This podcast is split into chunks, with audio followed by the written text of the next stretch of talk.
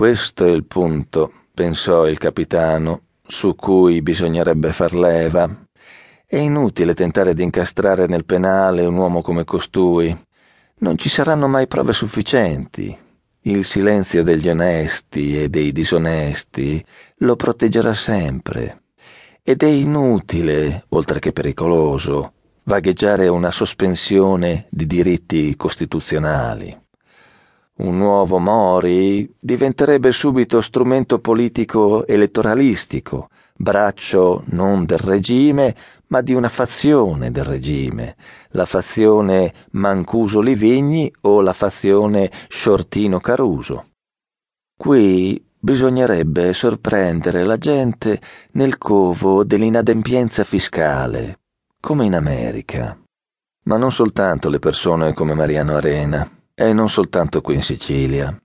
Bisognerebbe, di colpo, piombare sulle banche, mettere mani esperte nelle contabilità, generalmente a doppio fondo, delle grandi e delle piccole aziende, revisionare i catasti e tutte quelle volpi, vecchie e nuove, che stanno a sprecare il loro fiuto dietro le idee politiche o le tendenze o gli incontri dei membri più inquieti di quella grande famiglia che è il regime, e dietro i vicini di casa della famiglia e dietro i nemici della famiglia. Sarebbe meglio si mettessero ad annusare intorno alle ville, le automobili fuoriserie, le mogli, le amanti di certi funzionari, e confrontare quei segni di ricchezza agli stipendi e tirarne il giusto senso.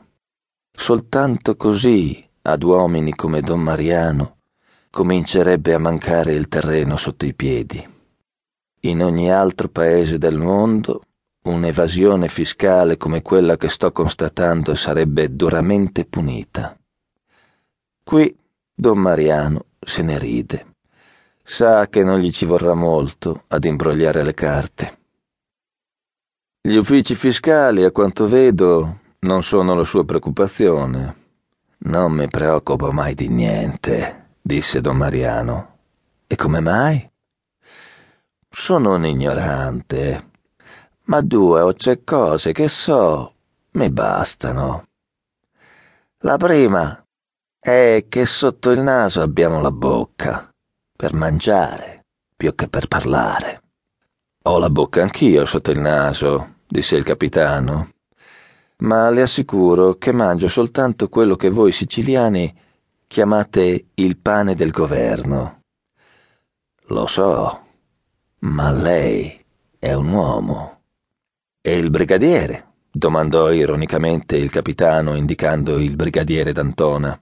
Non lo so, disse Don Mariano, squadrando il brigadiere con molesta per il brigadiere attenzione. Io, proseguì poi Don Mariano, ho una certa pratica del mondo. È quella che diciamo l'umanità e ci riempiamo la bocca a dire umanità, bella parola piena di vento. La divido in 5 categorie: gli uomini, i mezzuomini, gli omenicchi, i, con rispetto parlando, piglia in culo, e i quacquaraquà. Pochissimi gli uomini, i mezzuomini pochi, che mi contenterei l'umanità si fermasse ai mezzuomini. E invece no, scende ancora più giù, agli omenicchi, che sono come i bambini, che si credono grandi. Scimmie che fanno le stesse mosse dei grandi.